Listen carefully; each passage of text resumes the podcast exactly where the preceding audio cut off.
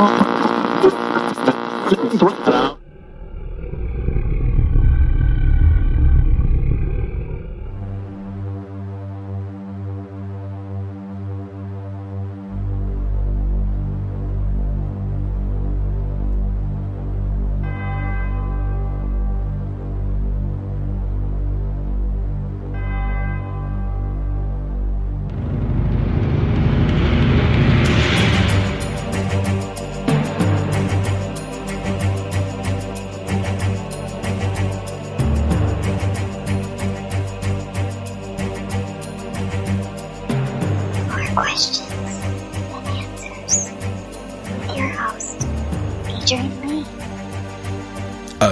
yes, indeed, there are more questions than answers.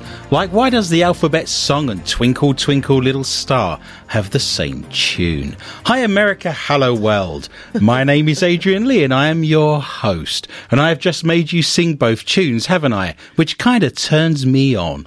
Welcome to the show More Questions Than Answers, the only paranormal quiz show anywhere in the world. Each week, my guests and I will search the world's newspapers, websites, and TV shows just for you to bring you the very best in paranormal talk radio entertainment and enlightenment.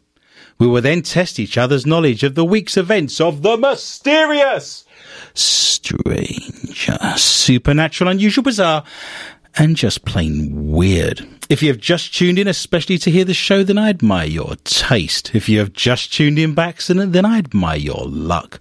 I am huddled under my quilt with a large flashlight and a nice cup of tea with tonight's guests somewhere in the barren wildernesses of the Midwest Plains, with the sound of my elderly mother snoring distantly from the room next door.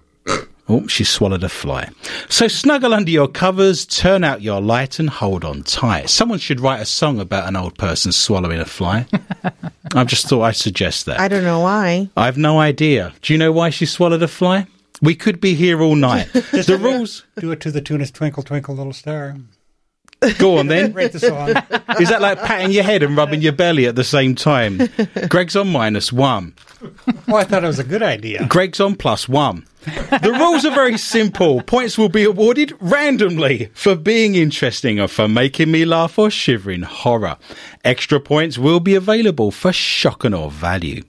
To help me control my rowdy panel of recidivists and reprobates, I will employ what I have called the inappropriate bell. An example of this would be the panel have no idea what's coming, and I have no idea what stories they have for tonight's show. So without further ado, let us introduce tonight's guest panel. Firstly, the mysterious and effervescent Heather Morris. She has been a paranormal investigator for many years, with her own team called Hellhound Investigations, and does all of her best work in the shadows. She is now one of the leading audio and EVP experts with the International Paranormal Society. Heather wondered this week why gynecologists leave the room when you get undressed, when they're going to look up there anyway. Welcome to the show, Heather. I also wish to introduce the analytical and skeptical mind of Kim Gore. Kim is now a valued member and expert of the International Paranormal Society. Kim wondered why people believe you when you say there are four billion stars, but check when you tell them that the paint is wet. Welcome to the show, Kim. Hello.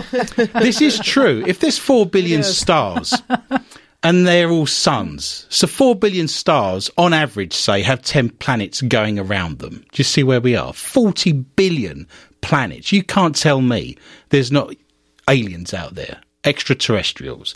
Statistically, you would now say that it's actually probable that aliens actually exist is where we are in terms of maths. And finally, the calm and unflappable Greg Gore. He is married to Kim, and we shall see if this is still the case after tonight's show. Greg is our tech expert and owns and operates more cameras and cables than the BBC outside broadcast department. He is also our sound engineer and producer. Greg wondered this week whether it is still called a hearing if you are deaf and you have to go to court. Welcome to the show, Greg. Hello. This is Series 2, Episode 62. 62 is a wondrous and fabulous number. Did you know Sigmund Freud had an irrational fear of the number 62?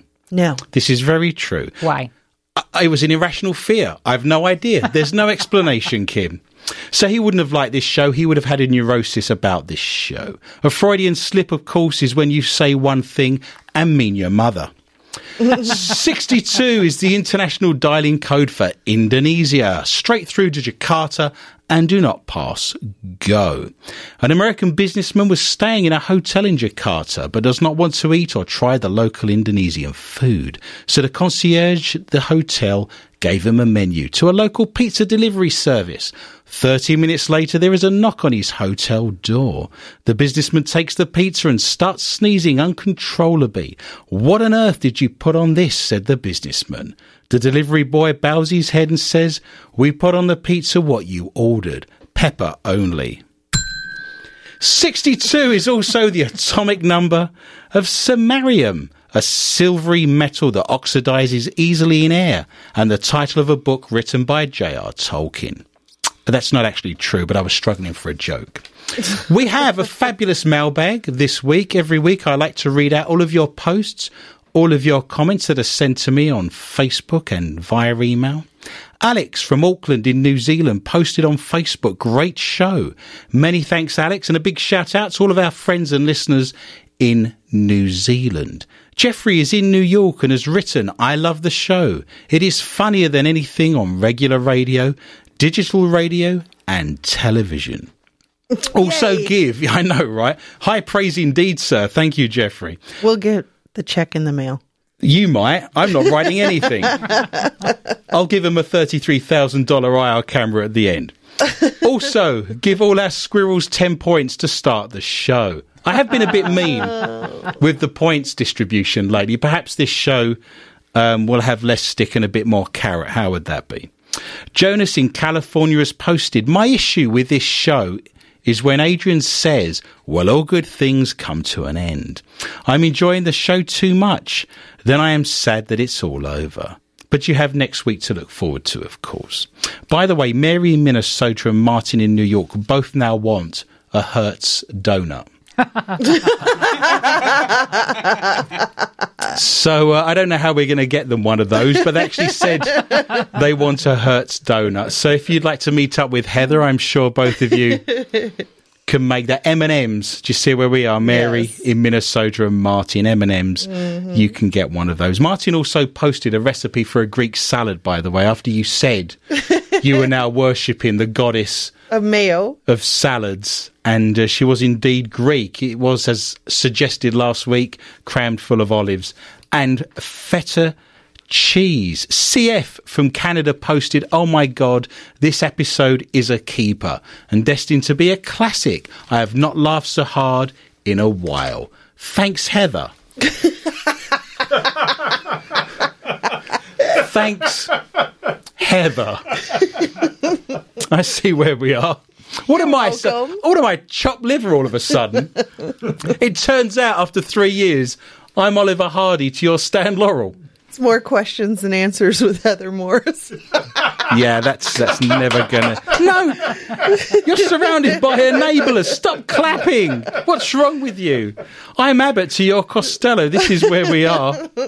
Unbelievable. But thank you to all of our listeners for writing. I love reading all your messages, and I love what you post on Facebook. I will read them out if you post them on there. That's fantastic. Now, the past weekend, the International Paranormal Society did an investigation. We were in Redwood Falls in Redwood County in southwest Minnesota. And there's a fabulous museum there. I would urge you to go and look at this museum and spend some time there if you get the opportunity. It is the Redwood Falls Historical County Museum. It's on three floors, including the attic. And they've got a wonderful basement there as well, full of wondrous and amazing things. But it's full of Native American artifacts. It's full of pioneer equipment. The old fashioned ways of kitchenalia are all there. It's a wondrous place to be. But it was originally a f- poor farm. It was built in 1907 and uh, it was a poor farm. But after the Second World War, it became a nursing home. So we had the opportunity to investigate. We took a very large team with us. There was about 15 investigators there from all over the Midwest. We came from far and wide. And uh, we also had an opportunity to investigate some of the pioneer village they had at the back of the museum as well. So again, if you get a chance to go, this is Redwood Falls in Redwood County, Minnesota. But at the back of that particular museum, they had a pioneer school, which we investigated. And I we'll talk about that in a second. They also had a jail cell. And this jail cell was actually in the town and then got moved to the new site where the museum is. But it's a very interesting jail cell because in 1888, three murders took place in that year. This was the year that Redwood Falls turned into a recidivist Wild West town. They probably never had a murder before then, and perhaps not even after then, but there was three murders in 1888, all unconnected, so it must have been something they put in the water back then. But a gentleman called William Rose actually murdered or was accused of murdering a gentleman called Moses Lufkin in town. And he claims he was set up. He claims he was framed. And there were several trials and none of them could reach a conclusion. On the third trial, they did find him guilty of the murder of Moses and he was held in that very jail cell.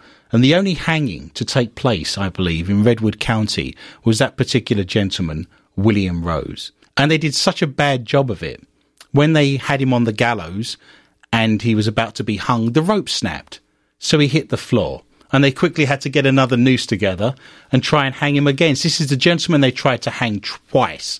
Now, the curator of the museum is a fabulous lady. Her name's Patricia Lubeck, and she has written a book about this particular gentleman. It's called Murdering Gals, a rose hanged twice. So if you get a chance to purchase that, I would recommend that. But the obvious thing was with this investigation that we wanted to find out if we investigated in the old jail cell, if we would have anybody come through, William Rose, for example, claiming his innocence. Because on the gallows, he claimed a gentleman called e- Eli actually murdered Moses.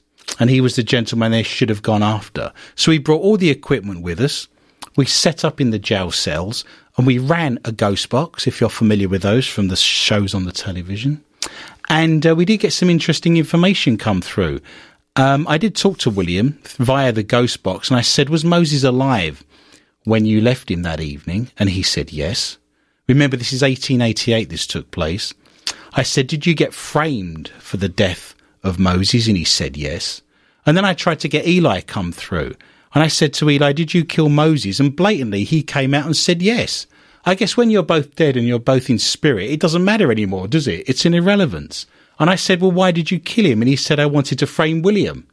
This was a family dispute between two families back in the day. So I found that very interesting. And perhaps over the course of the next few weeks, we can place some of those um, EVPs and some of those bits of information and audio on our radio show. But that was fabulous. And the lady that wrote the book, Patricia Lubeck, actually thought that he was framed and actually thought, doing all the historical research, that Eli was the gentleman that did it. But that was the gentleman they tried to hang twice. And that was such a bad execution. There was no other hangings that took place after that in Redwood County. Now, Heather, you was with me on that particular investigation. What were the highlights of visiting the Redwood Falls County Museum for you? We had a fabulous time running around. I didn't have to go outside because it just got way too cold because you picked another cold night again. I thought ridiculously that if I organised an investigation where we'd be in an old schoolhouse and an old jail cell without electricity and heating in the middle of May, that we'd be okay. You were wrong. Little did I know we'd be scraping ice off the cars when we went to leave that morning. Who knew? Well, so I got to stay in the poorhouse all night and Yes. I didn't have to venture outside. So it was myself and Gloria and another Bonnie. Uh, yep, and Bonnie. A lady named Bonnie who was Yep. part of the Historical Society board. Let's hope she wants to be mentioned on air, eh? I didn't say You've her outed her you now. Did. You've you outed her. Only because you I looked at me. I was going to say another lady and you outed her, but I don't think she minds. So, um, She's got no choice now, is she? Should we say her address while we're here and what how old she is? I don't even know that. No, I So- don't know. I, I can't, I've got nothing to back that up. So I would have to say the first couple vigils were were very slow, but by the time we got to the third vigil, things just started ramping up to the point where uh, the static detector, which you know yourself, doesn't often go off. Very rarely does that detect anything, to be honest. No, but when it does, it'll send a shiver down your spine, and it actually did it on command, and it did it more than once on command. And it was amazing. It was absolutely amazing. It detects static electricity, so Yeah. if a human walks towards it and gets within range, it lights up in rainbow colours, is where we are. uh, we decided to actually camp out where our command center was because I felt like that's where a majority of the emotion would be held, where you're going to have parties, where you're going to have wakes, where you're going to. This was the communal dining area Mm-hmm. yeah. for when it was a poor farm. Right. And so I just said, let's camp out here and see what we get. And that was the most active area for our group the whole night. Now, normally it takes months and months and months to go through all of our evidence because if, for example, if you've got eight cameras running in all the different locations you're going to do vigils on, one hour of investigation creates eight hours of video footage to go through. And if you're running DVRs as well, and we're there for eight or nine hours, you know, you're looking at hundreds and hundreds and hours of evidence review. Now, what you've done tonight is you've managed to put together several EVPs, electronic voice phenomena, from some of the ghosts and spirits you spoke with on your final vigil there. So what I'd like to do is if you cue them up for me, tell me what's going to happen in each of these EVPs, and then hopefully we can listen and we can actually play for our listeners some of the experiences that we had last weekend. Well, uh, the first part of this, it, it, everything that I brought tonight was actually done on a shack hack, and you'll be able to hear voices coming through on the shack hack. This is a ghost box. Right. And it scans across all the AM and FM frequencies very quickly. Right. So what you're going to be getting and what you're listening is popping noises as it's scanning and creating white noise. So what you're going to hear is bap, bap, bap, bap, bap, bap. But in between that, you're now going to hear voices come through that wasn't anyone on the team. Right. And these are disembodied voices that come through within the white noise, if you like, as a meta narrative running through that scanning system. So the first one, I I had actually asked uh, whatever was with us that if it knew me because it had already obviously seen me on two vigils before. I just want to know if it knew me, and this was its reply. So, just for our listeners, in case they didn't catch it, we will play this a couple more times. But what did it say there? Just so we're listening for that. If you had headphones in, you might be able to hear it a little bit better. But it actually says Morris. It says Morris. Morris. Who's Morris? That's me. yes, it is. so you said, "Do you know me?" yep. And the ghost said in response, Morris. Morris. So it has an intelligence and an awareness that Yeah. you've met. So let us just play that again. And what you're listening for is uh, the response. When Heather says, Do you know me? The spirit responds by saying, Morris. So we have a second EVP. So let's have a listen to this. Let's set this up, Heather. What happened this time? Well, this is one of my favorite EVPs of the night. But Of the I- night of all time, Uh, possibly. probably yes. Your and entire- I think it is a ringtone now for It's me. your ringtone. Yes. And if you could make it into wallpaper, you'd have that as well. That is You're going to mix true. it into a rap song, aren't you? yes. So after we got this EVP that said Morris, I said, "Okay, well, what's my name then? What's my name?" Say my name, say my name. That's right. And this was its reply. What's my name? Now, in case any of our listeners missed that, would you like to elaborate on what I actually said there? It said, "You're perfect, Heather." You're perfect, Heather. I couldn't hear that. That's I couldn't. Eh, hear you that. can hear "You're perfect" pretty clear, and then Heather is kind of in the in the fuzzy bit. at the rubbish in the fuzzy bits. Heather's Yeah. in the fuzzy bits yeah. at the end. It says, "You're perfect, Heather." You're perfect, Heather. Well, I, I don't believe it, so we're gonna we're gonna play this again one more time, and we'll have a listen. What's my name?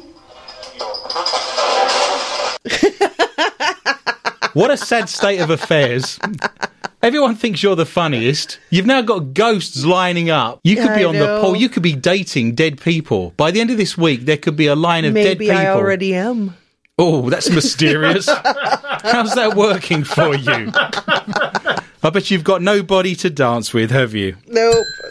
We have another EVP, so let's uh, listen to this one. If you cue this one up as well, Heather, what's happening here? okay, well, a little further into the investigation, we actually had a little girl come through, and this one's very light. Uh, we're just having a random conversation, and she happens to say, Hey, Dad. It will come at the very end of the clip. So we're listening for a little girl, a Yeah. girl in spirit, because there's a schoolhouse there. There was your young children Yeah. with families as part of the poor farm there. So we're listening for a hey dad at the end of this sequence. Well, that was definitely a case of uh, blink and you miss it. So we're going to cue that up again, and we're just listening. It's a very short clip, only lasts a second. It's a very small girl's voice saying, "Hey, Dad."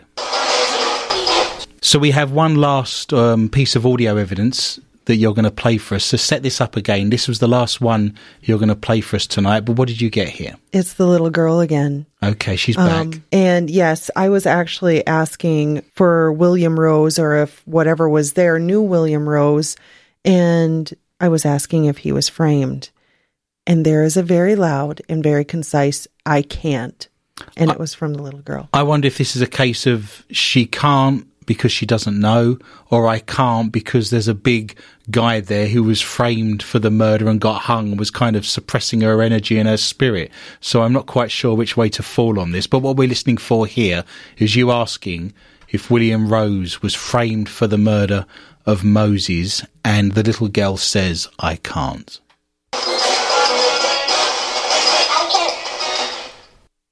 So, one last time, then, we're listening for a small girl's voice saying, I can't, in response to you saying, Was William Rose framed for the murder of Yeah. Moses? It was sad.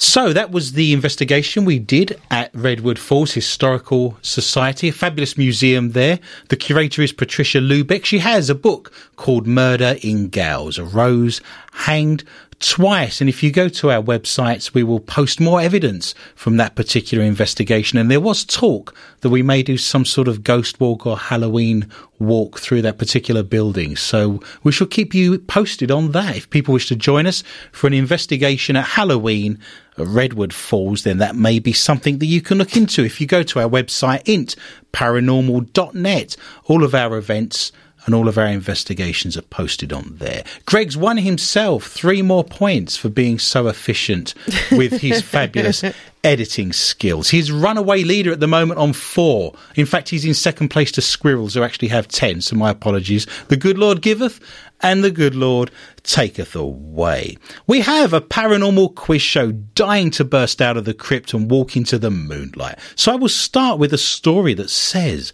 a ghost hunter has spent the night alone in a house which hosted Europe's most violent haunting. Paranormal investigator Gary Johnston from Manchester headed to the semi detached property in Yorkshire to discover if he could prove that the address is really home to ghouls and ghosts. The home on East Drive in Pontefract is supposedly plagued by an angry poltergeist known as the Black Monk of Pontefract, who became infamous after allegedly threatening the home of Joe and Jean Pritchard in 1974. That haunting was the inspiration behind the feature film When the Lights Went Out, which was released in 2012. Filmmaker Gary, 47, searches the home's creepy corridors and stalks its rooms in complete darkness to see if he would become the next victim of the hauntings. He also chats to the lady who now looks after the property to find out if she can reveal more about the rumours that it is haunted.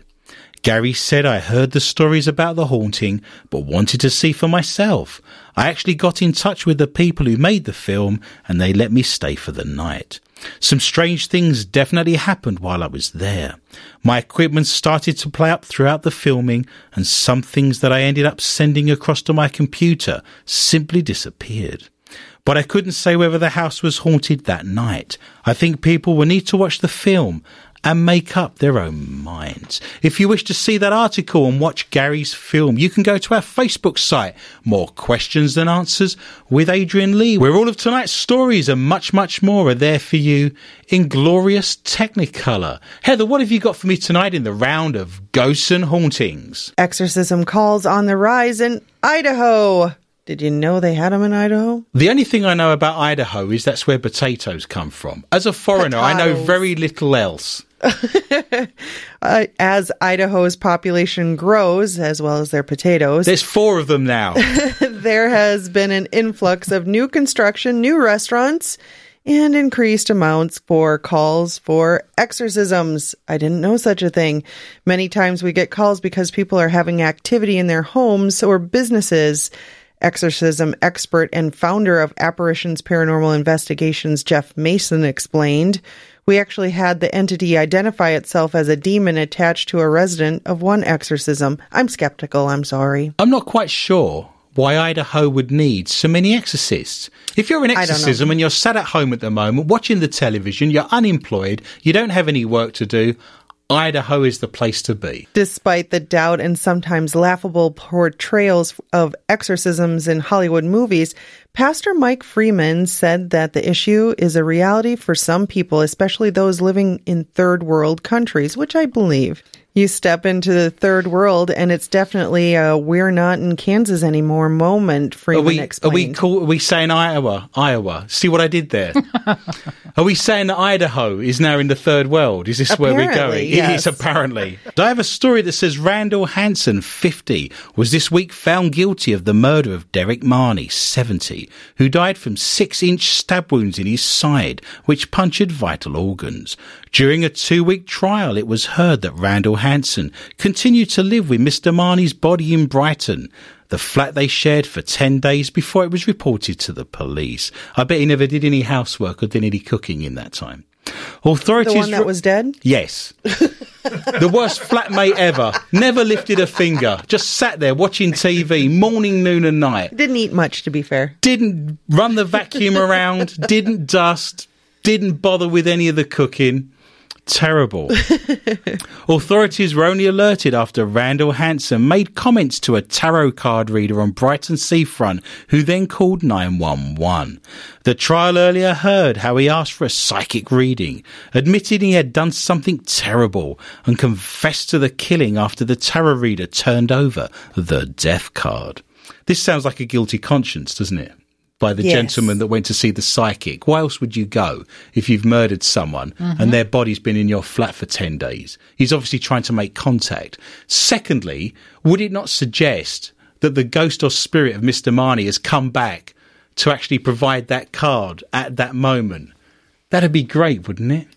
It would be. Thirdly, what I would say is the death card normally doesn't represent death. It normally represents a rebirth. It normally represents a series of events, a cycle of events coming to an end and then going down new paths like a phoenix from the flames, a renaissance, a rebirth.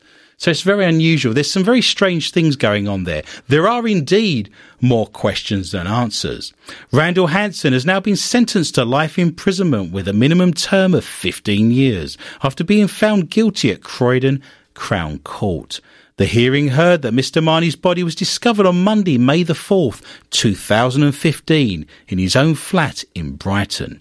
It is understood that Randall Hansen had been living at the apartment for several months when he killed Mr. Marnie in the kitchen by stabbing him. Detective Chief Inspector Paul Raymars of Surrey and Sussex Major Crime Team said, while it is not clear exactly what motivated Randall Hansen to stab Mr. Marnie, the evidence showed that the stab wounds were deliberate. He had been living at Marnie's flat for several months, apparently on good terms, having first met at a local spiritualist church. Derek Marnie's sister said, I still cannot believe that Derek is no longer with us. The past year has been so difficult for myself and my family. Having to sit through a retrial has prolonged our grief. The jury's verdict today has slightly eased our pain. Although Derek will always be in our thoughts, I'm hoping my family and I can now start to rebuild our lives. It's interesting that the tarot reader went to the police after he confessed to the tarot reader that he'd done something terrible. Does a tarot reader, and we're open to debate here and suggestions, and we can have a conversation about this, but does a tarot reader have client confidentiality? No, You don't think so? no. Because when I do tarot readings, everything comes up. For example, I could have a lady in front of me and I will know from the tarot reading whether she's having an affair, whether she's got money problems, whether her health is bad, and all the things that get mentioned. I do say to them that anything that gets brought up in this tarot reading isn't public knowledge. I'm not going to go around telling people because I would never get any clients, would I? No one would ever come to me. You know, it's almost like being a doctor where you wouldn't yes, divulge but that. murder. Murder. If you're a psychologist or a psychiatrist, uh, the rule is if you are harm to yourself or others, then it's no longer private.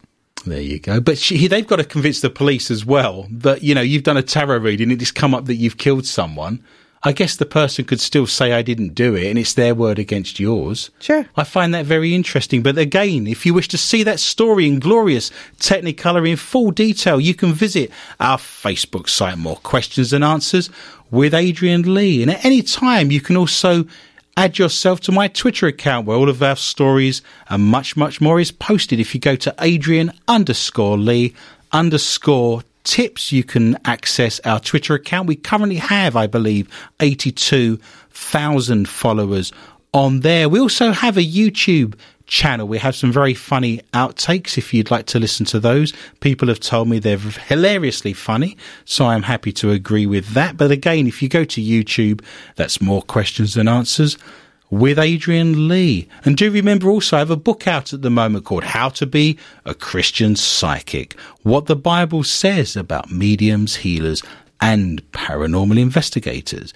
And we have archives. Mustn't forget this. Earlier in the show, Jonas said the worst thing was me saying, that's all we have for tonight. But we have archives. We have three years worth of shows. If you go to soundcloud.com and type in MQTA radio, all of our shows are there for you to access any time of the day and night. And one thing I will mention if you access our shows on iTunes, could you leave comments if you enjoy the show? I've discovered that if you leave comments, this is correct what I'm saying now, Miss Morris. Yes, it is.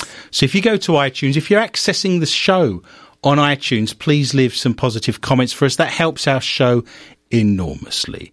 Kim, you need the points to get off to a fabulous start. What have you got tonight in the round of ghosts and hauntings? Are you feeling the burn? Only when I wee.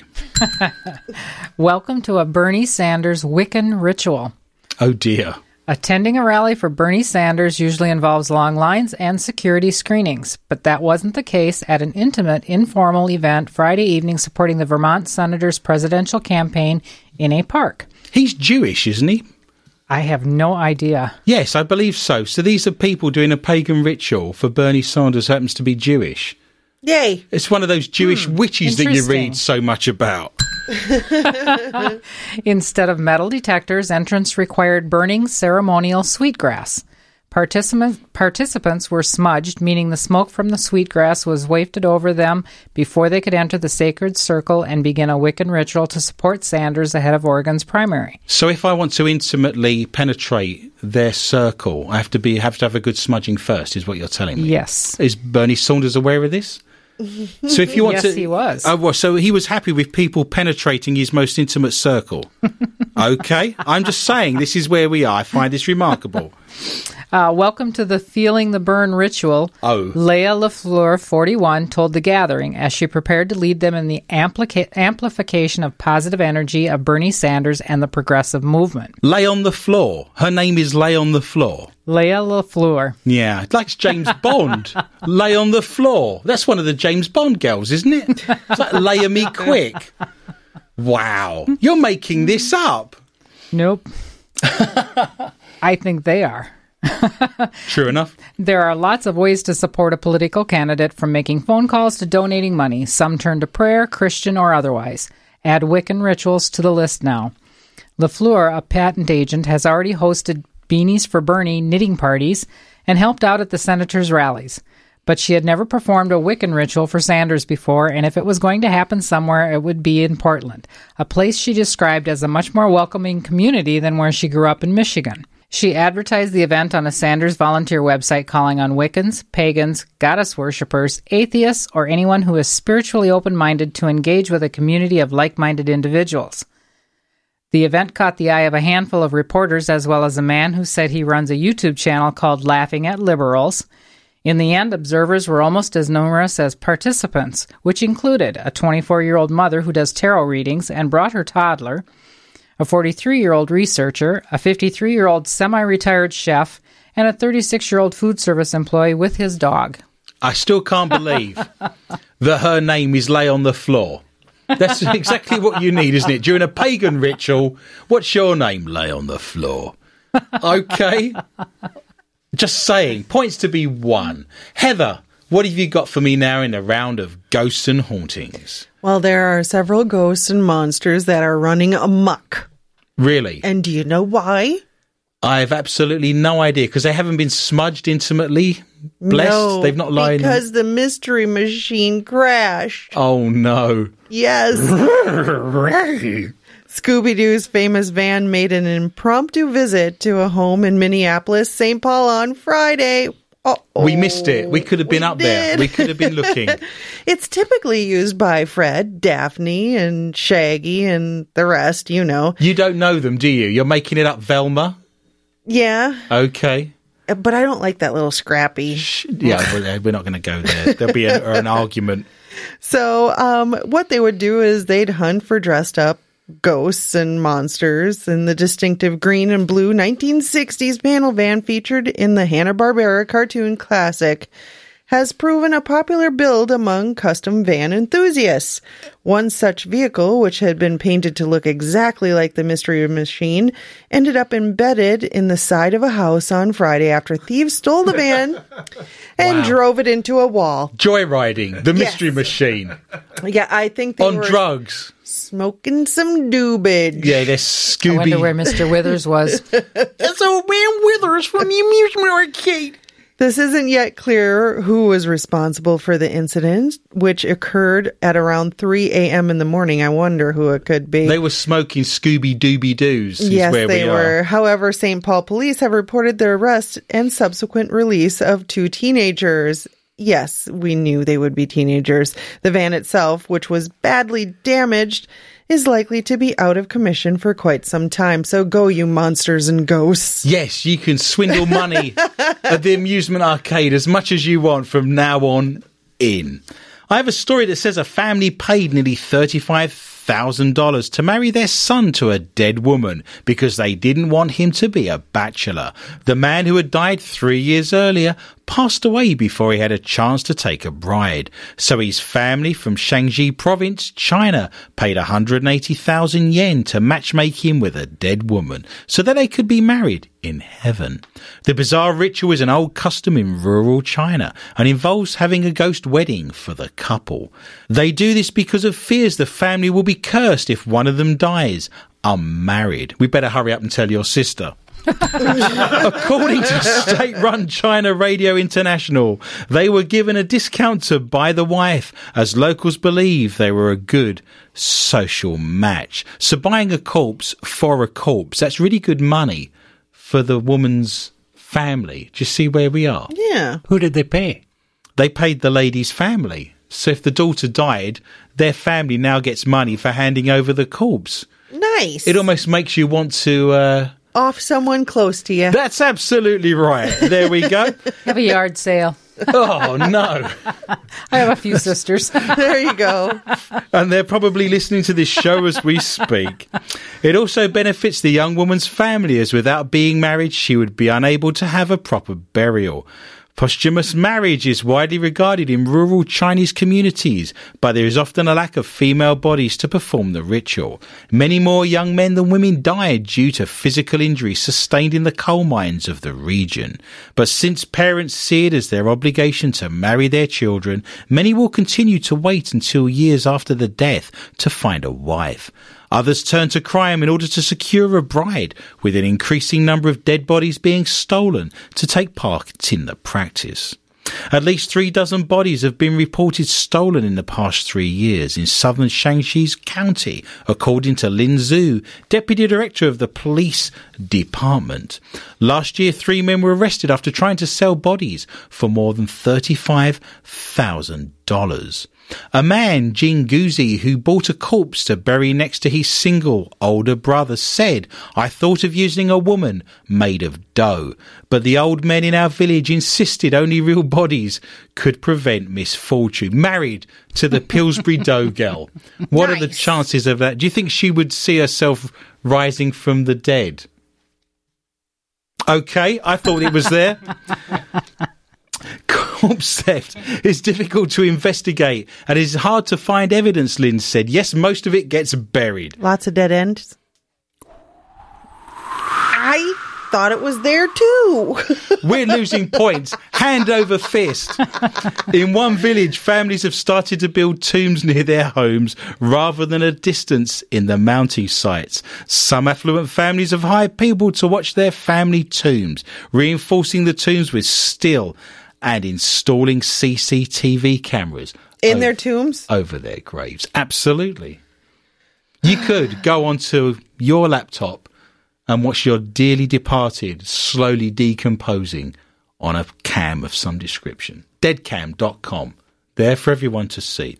In East London, there was a hairdressing salon. This is absolutely 100% true. And it opened next to a very large East London cemetery in a place called Plaistow. So there was a hairdresser's next door to the cemetery and it could only be called one thing. And this is the absolute truth, and it is rather distasteful. They called themselves Curl Up and Die. it's true. If you want to go look it up, it's all there for you.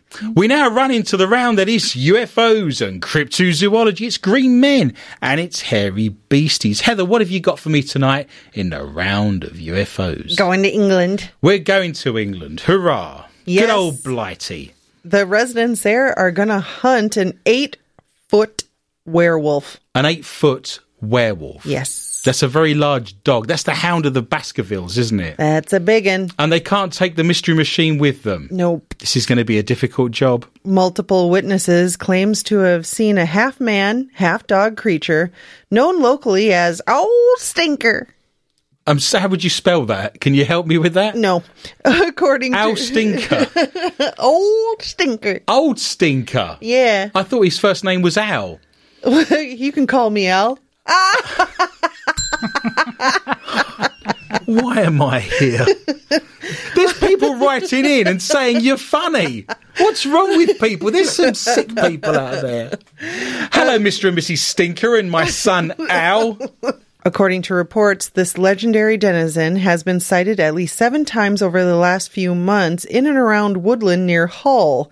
It stood upright one moment, and the next it was down on all fours, running like a dog, said one woman who saw the beast near the Barmston drain. You're looking at me as if I know everywhere you in know- Hull. I've never been to. Hull. Well, she saw it back in December and uh, she was terrified. Have you ever been to Idaho? I know, right? I've eaten potatoes. I, of course you have, and, and you'll be getting an exorcism very shortly.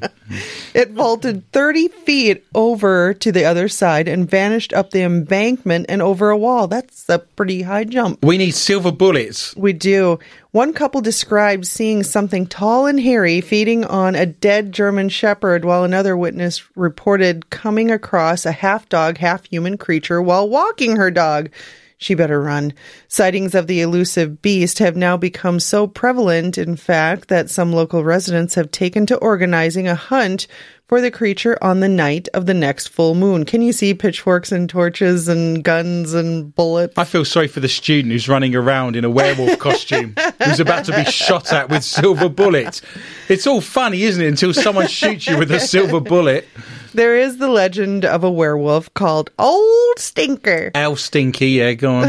a great hairy beast with red eyes who was so called because he had bad breath. It was known for the wolves to If dig you're a werewolf, that's the least of your worries, and isn't who it? is that close to find out about it? That's what I want to know. if you're eating dog carcasses, is it any wonder your breath's bad? Well, Are you thinking, oh, I've just eaten a corgi, I better put a tic tac in? He's not eating just the dog carcasses. It's also known for the wolves to dig up the corpses from graveyards. So he's eaten Oh, of course, that's even better, isn't it? Yes. I'm going to so- eat that corpse to get rid of the flavour of a dead dog. That's right. And then I'm So- going to wash it down with some gasoline just to get rid of the taste. I don't recall that ever being in the story. You made that up. and then I'm going to have Kentucky Fried Chicken. Well, anyway, they figure that because wolves were digging up the corpses, that that's why they got named to be. I hear what you're saying, Werewolves. but we've not had wolves in Britain since the 11th century. Well, then what is it? I've no idea. It's I a couldn't- werewolf. It's people drinking. The problem we have in Britain is it's such a small island, it's about the size of New Hampshire, and it's so heavily populated. 60 million people live in Britain.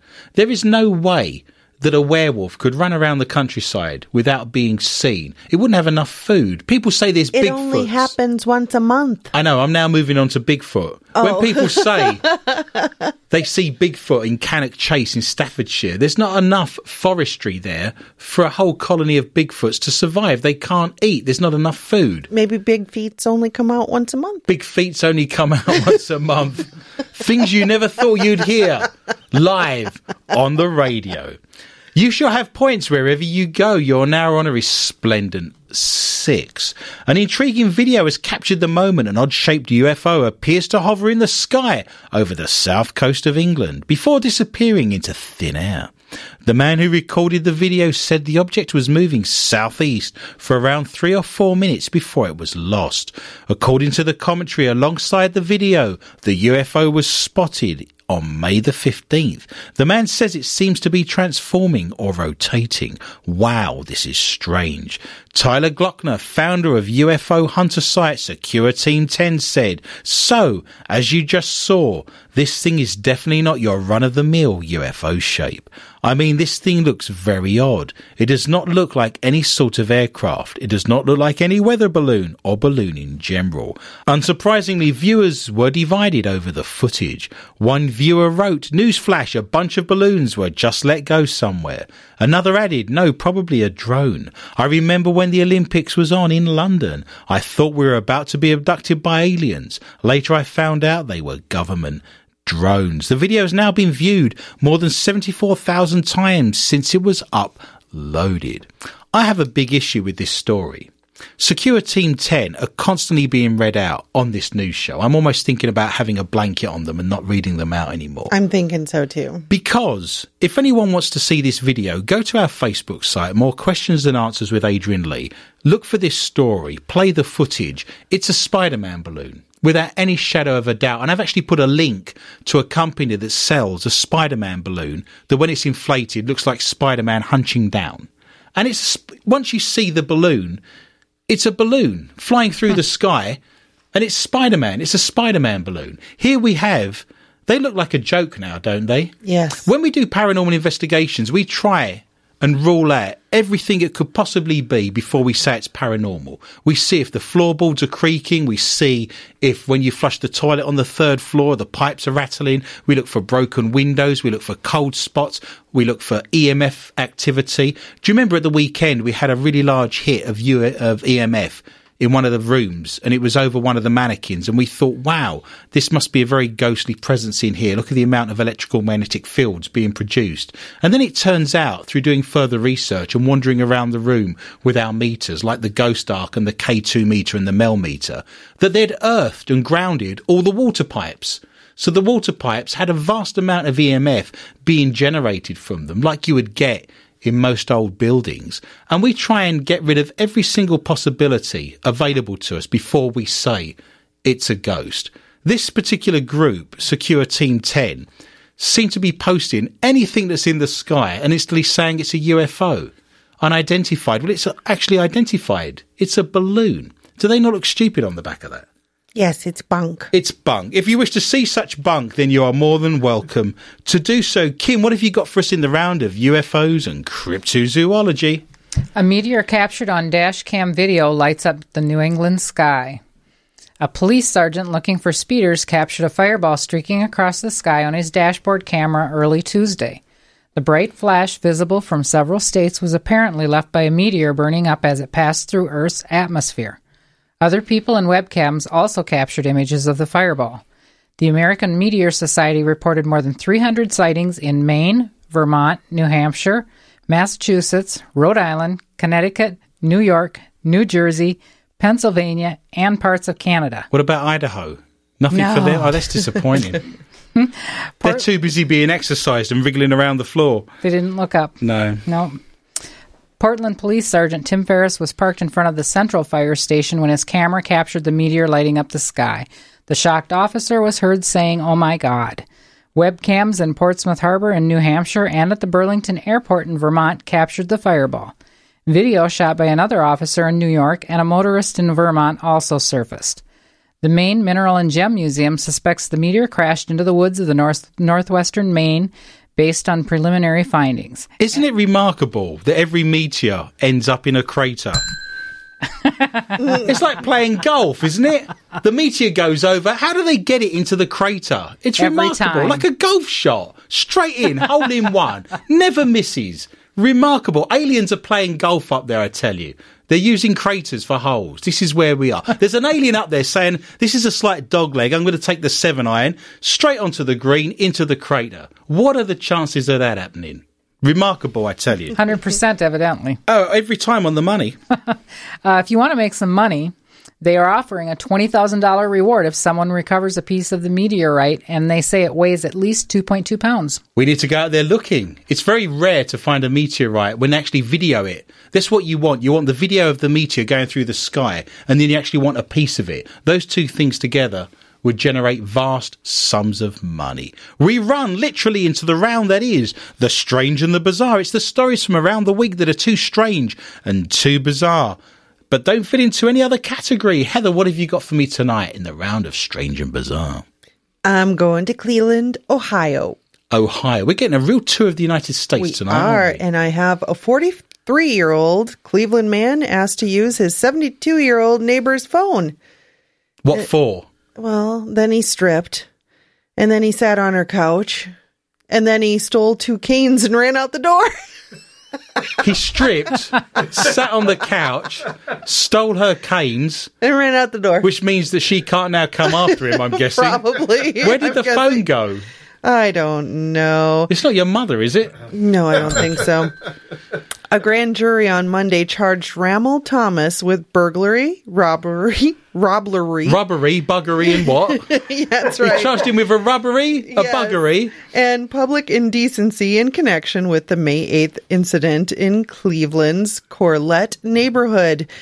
He knocked on the apartment door of a 72 year old woman who lives in the same building and asked to use her phone. Well, that was okay. That old chestnut. Can I use your phone, sweetheart? so the old woman let him in, but instead of using the phone, he took off all his clothes and sat on her couch.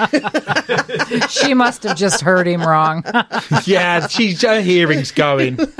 No, I said pluck the chicken. Uh, the woman eventually got Thomas to put his clothes back on, and then he walked out of the apartment. And as she followed him to the door where Thomas grabbed two of her walking canes, he pushed her against a wall and walked away. So this is really weird.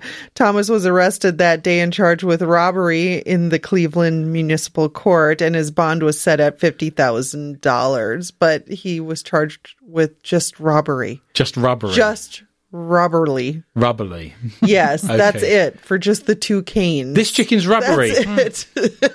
so not indecent exposure. No, he got away with that. Oh. He did. Maybe she enjoyed it.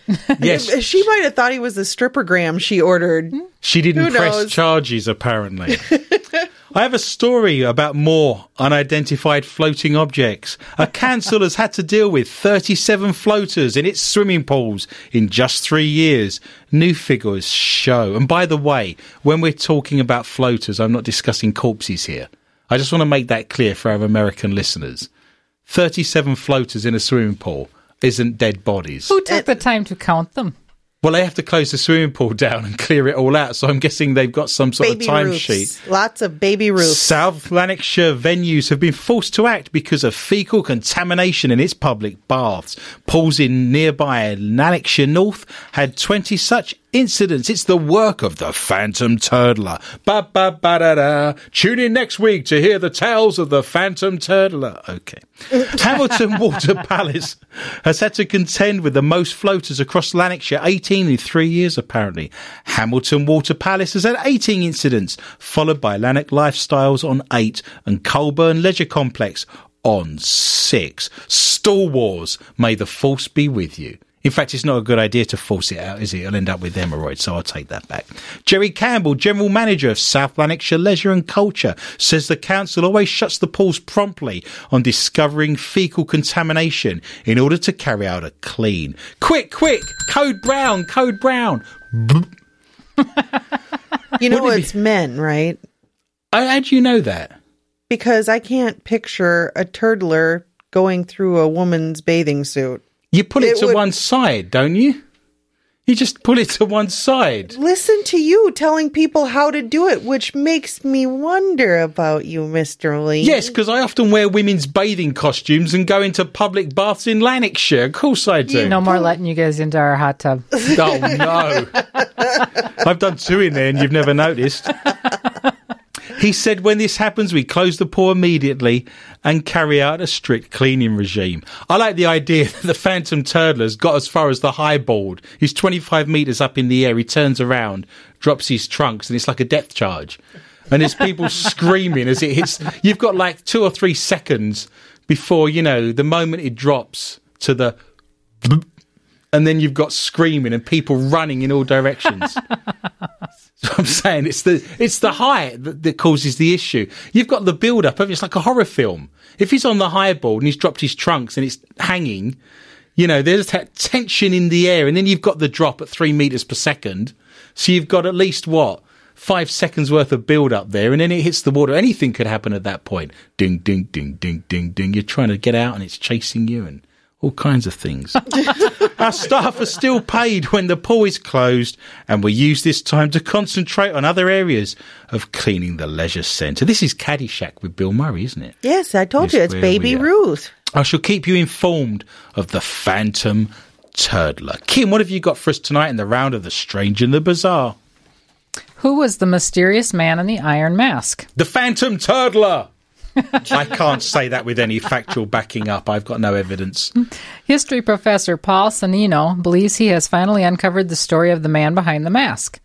It is one of history's most enduring mysteries, that of a prisoner arrested in 1669 in France who was held under tight security for more than three decades and whose identity was kept a total secret thanks to the full face mask he was forced to wear throughout his incarceration. It's not Tony Stark, then, I'm guessing, no? Okay, that was a joke for people that like Marvel. You're looking at me as if I'm mad. Is anyone else on the same page? There'll be listeners out there that know exactly what this Yes, is. Yes, I know what it is. It's Iron Man. Okay. You're on minus two. No one likes a smart ass, do they? See where we're going. Uh, the story has been the subject of much speculation over the years and was even the setting for a major movie starring Leonardo DiCaprio back in 1998, a film which also helped popularize the theory that the mysterious prisoner was actually the twin brother of France's King Louis XIV. Author and historian Paul Sonnino, however, maintains that this was certainly not the case. Historians are pretty much in agreement that his name was Eustache Dauger and that he only occasionally wore the mask, and when he did, it was velvet, not iron. They are also quite sure that he was a valet. It was a fetish mask. It was a gimp mask. You're a gimpanzee. Did you know the story of Cinderella was mistranslated and it wasn't glass slippers, it was fur slippers originally? And glass and fur sound very similar in French. I don't know if anyone was aware of that. No, not didn't know know that. that. This is where we are. French again, you see. This is this is the place. Uh, what they have not been able to figure out is whose valet he was and for what possible reason he was held under tight security for over 30 years. Through his own research, Sonnino now believes that Dauger was the valet for the treasurer of Cardinal Mazarin, France's principal minister during the early life of King Louis XIV. What I was able to determine was that Mazarin had ripped off some of his huge fortune from the previous king and queen of England. Yikes. Dauger must have blabbed at the wrong time. He was informed when arrested that if he revealed his identity to anyone, he would immediately be killed. We now move into the final round of the evening that is called Not for Your Mother. This is the round that is laden with sexual innuendo. It's the stories from around the world that we can't read out live on air. If your mother is of a nervous disposition, you need to lead her out of the room. If there are young minors present, then they'll be able to tell you what some of the words mean. I have a story that says a passionate lover heard a snapping sound during a vigorous sex session and is now suffering from a horrific injury. Twig. There you go. Twig, yes. Berry's fine.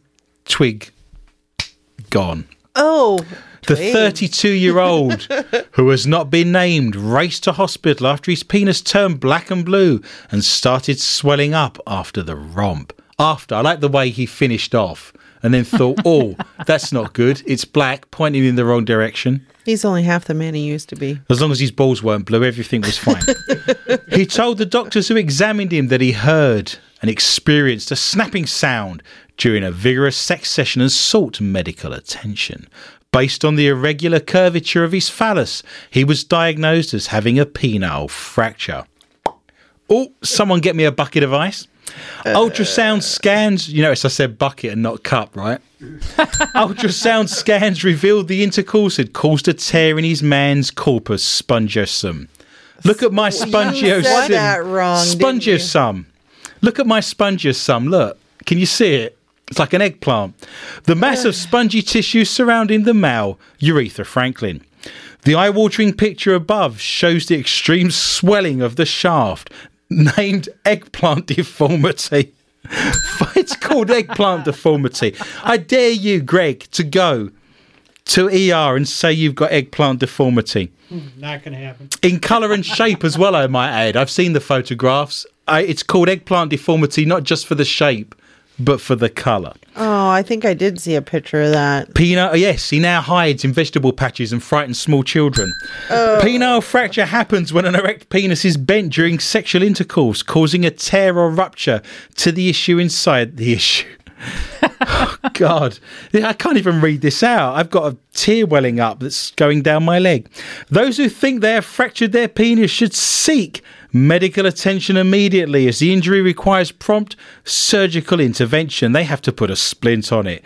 Quick diagnosis and scans can help surgeons locate the area and the tear and therefore that was an issue. limit the damage. They want something to take away the pain but keep the swelling. I didn't think that was an issue. Would you be shocked if you got taken out for dinner?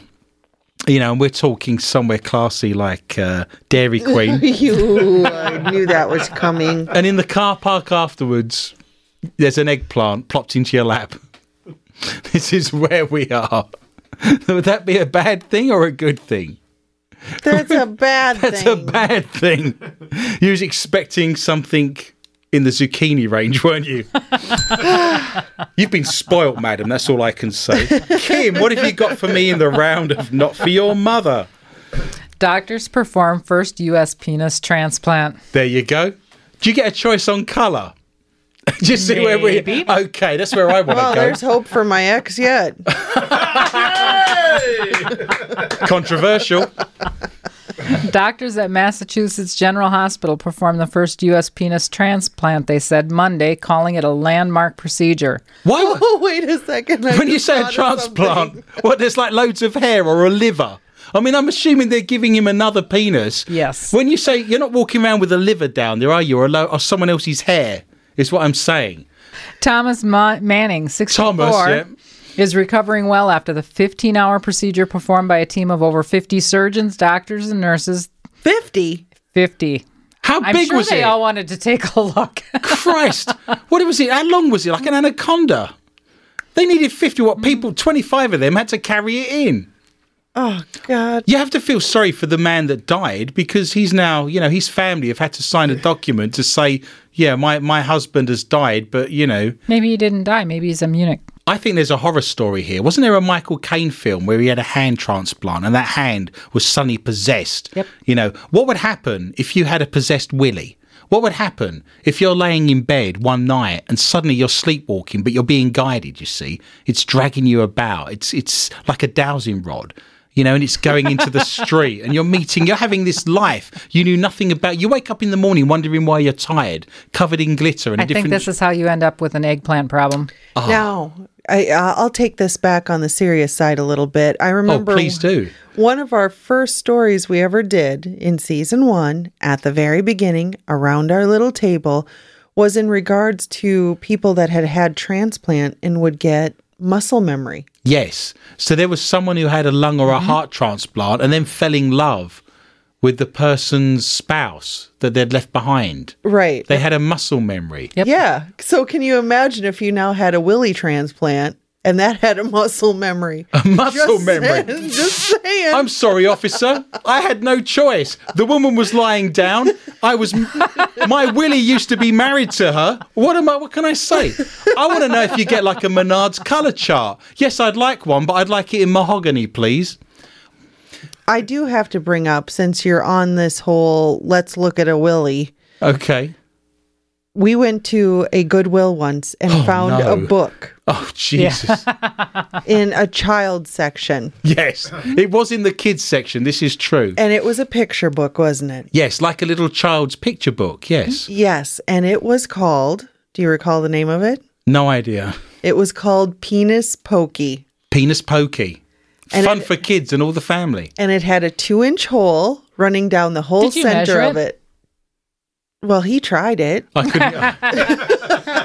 I took the book into the bathroom and came back an hour later covered in sweat. It was the best best reading I've ever done. But I couldn't wait to finish it.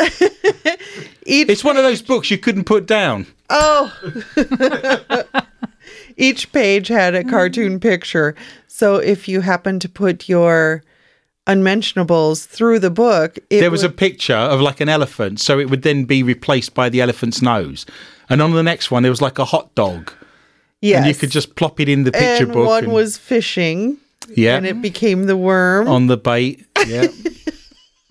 the best book ever. the thing that worries me is that's in the thrift shop. In the you, kids section. So you know that someone else has put their bits through that book and then handed it in and said, "There you go," and someone else has bought it and done the same thing. You did it.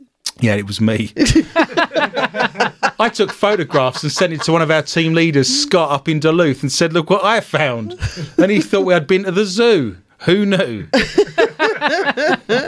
this is turning into a very odd and strange round. I feel cathartic, as if I've, you know, almost confessed live on air to many strange and wondrous things. My Willie's I not wouldn't possessed. call him wondrous. no, you need to flick some holy water on that and get a sign of the cross going. This is where we are. It is Frankenweenie. This will be the second one. Can't you just plop it out into the font and say that's good? Uh, You know, you could go to the front. It doesn't need to be blessed, does it? Just plop it into the font. Boop. There you go. Waggle it around a bit, and you're good to go. Here's a question for you. Another This one. is up for debate. If assuming that he's able to have children, oh, whose child is it? well. To be fair, it's not the bullets, is it? It's the rifle we're talking about. So the bullets are eased, but it's just going through a different rifle. What if there's leftover bullets in there? I think it all gets cleaned out. There's a nurse at the back planning. like- Blowing it. Yes. Oh no. can you imagine? There's two nurses in the back and they've made balloon animals. Nurse, can you bring the penis in? And they're like, and they've made a giraffe. You'd be hitting people with it, wouldn't you? I'd- if you had it in ice, it's in ice, it's ready to go. You'd run up to one of the nurses and go on the forehead and say, "There you go," and you'd be playing with it. You'd be throwing it around the room, putting it on someone's shoulder before it was sewn on. You do that now. well, to be fair, you are sat six foot away.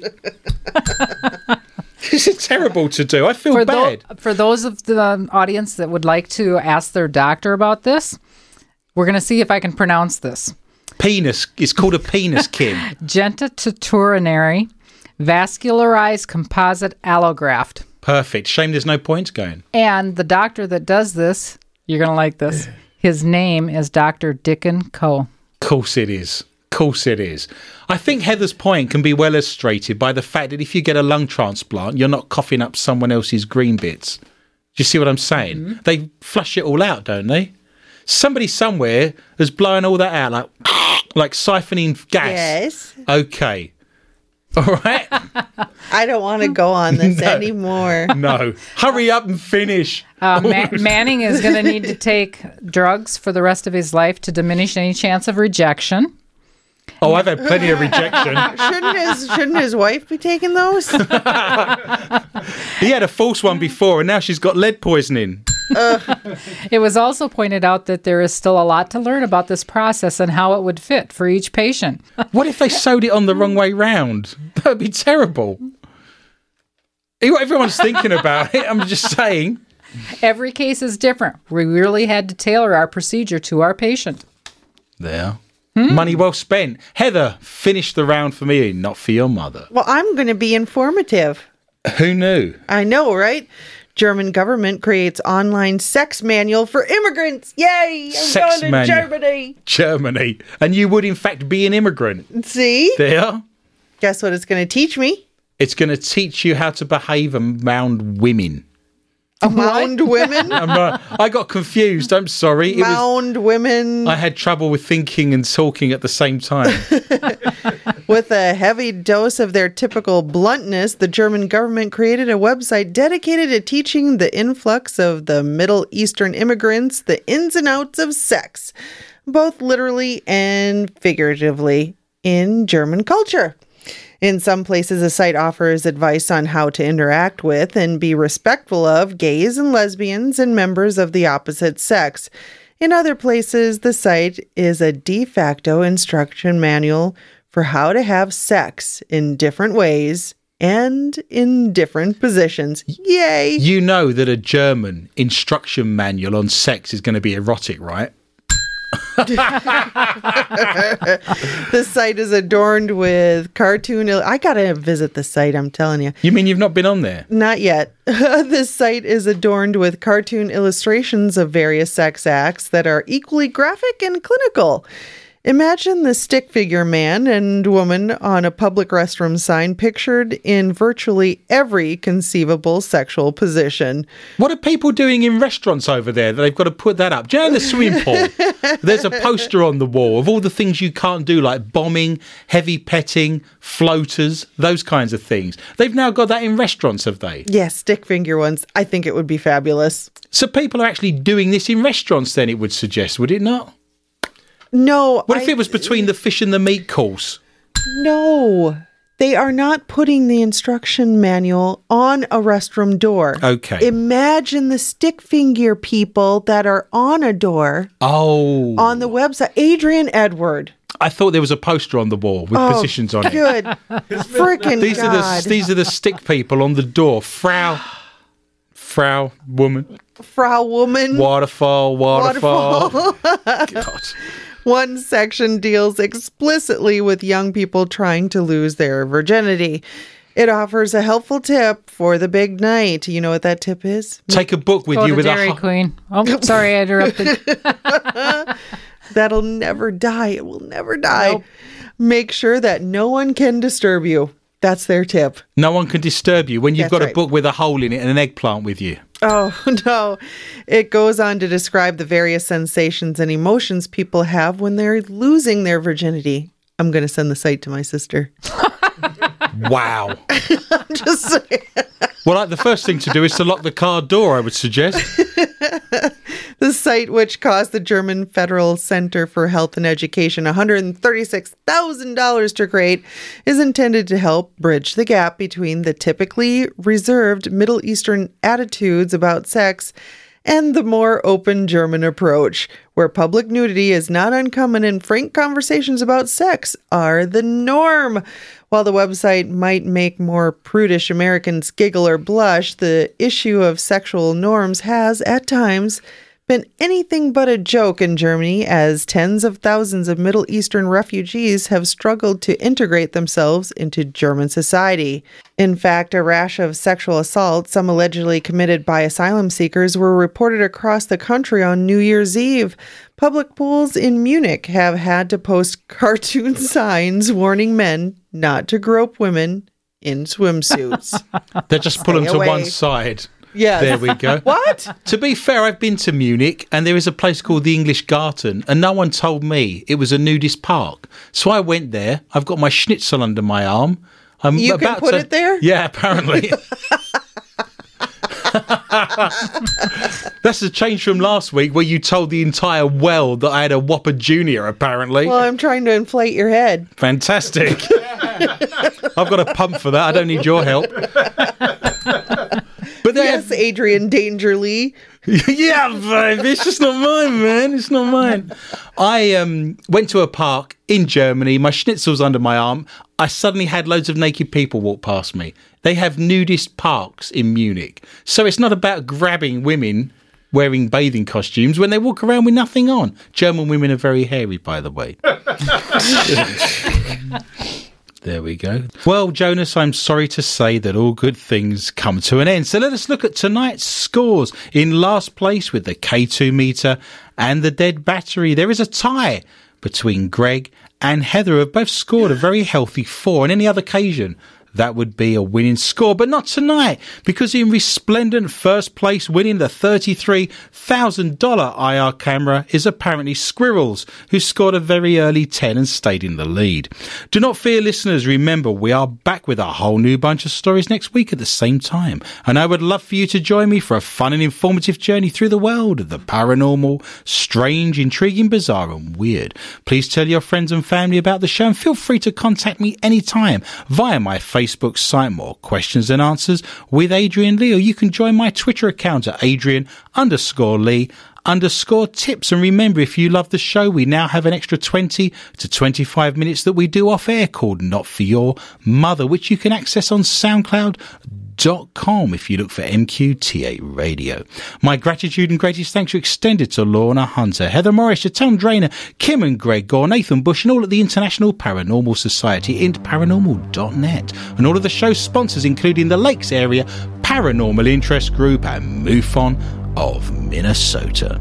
It just remains for me to say thank you for listening and remember, be interested and interesting. Good night.